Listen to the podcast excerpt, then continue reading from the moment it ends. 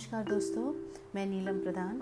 आप सभी को शिव महापुराण के विदेश्वर संहिता से तीसरा अध्याय की ओर ले जा रही हूँ। और आपको बधाई देना चाहूँगी कि आप और हम साथ चलते आए हैं और आशा रखती हूँ कि आगे भी चलेंगे। साथ ही साथ आपको प्यार भरा अभिनंदन करती हूँ। तो श्रोता वृंद आपने यह जाना कि तीर्थराज प्रयाग के सम्मेलन में कलियुग के भावी पीढ़ी और उनके भविष्य को लेकर महामुनियों किस तरह से श्री सूत जी से समाधान की प्रार्थना कर रहे हैं? और किस तरह से श्री सूत जी ने शिव महापुराण और शिव भक्ति का सलाह दी है? आगे देखते हैं, तीसरा अध्याय में क्या होता है? प्रसंग है, मुनियों को ब्रह्मा जी का उपदेश। श्री व्यास जी बोले, सुत जी के ऐसा कहने पर उन समस्त ऋषियों ने कहा, हे महामुनि सुत जी, यदि आप हमें अद्भुत वेदांत सार, महाशिव पुराण सुनाते तो बड़ी कृपा होती। मुनियों से ऐसा सुनकर शिव जी का स्मरण करते हुए सूत जी प्रसन्न होकर बोले अच्छा तो अब आप लोग इस अनामय शिव महापुराण को ही सुनिए, जो समस्त वेदों का सार है और जिसमें भक्ति, ज्ञान और वैराग्य तीनों का वर्णन है।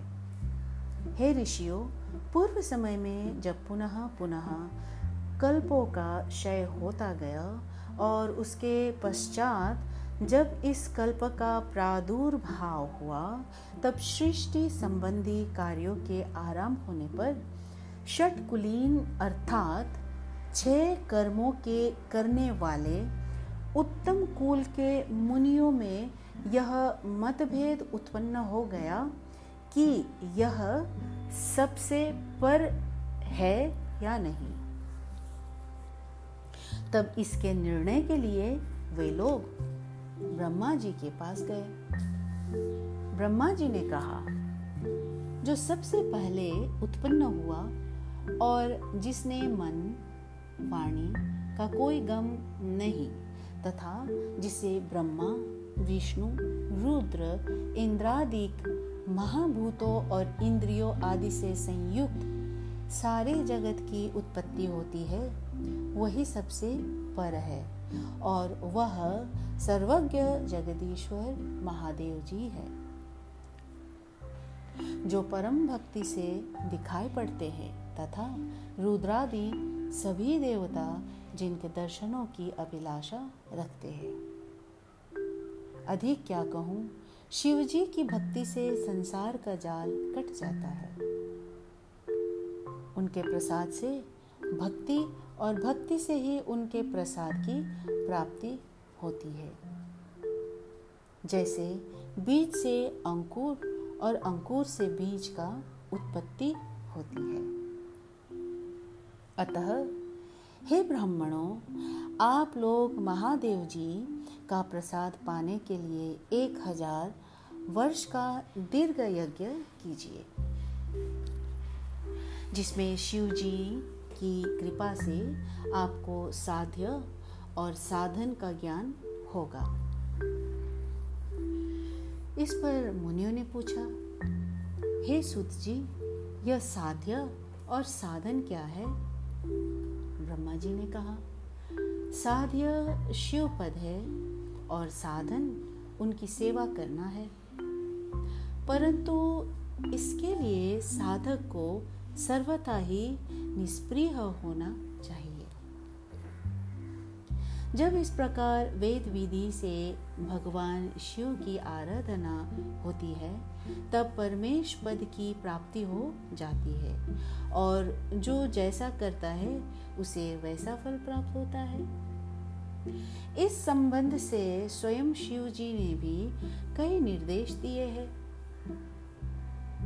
कानों से सुनना, वचन से कहना, मन से मनन करना भी एक महान साधन है।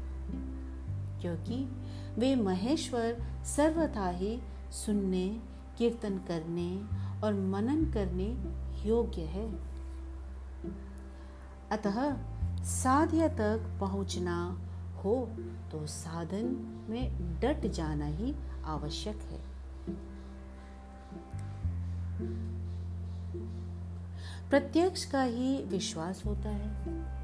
अतएव बुद्धिमान को चाहिए कि पहले गुरु मुख से श्रवण कर, कीर्तन और मनन द्वारा शिव योग को प्राप्त होवे।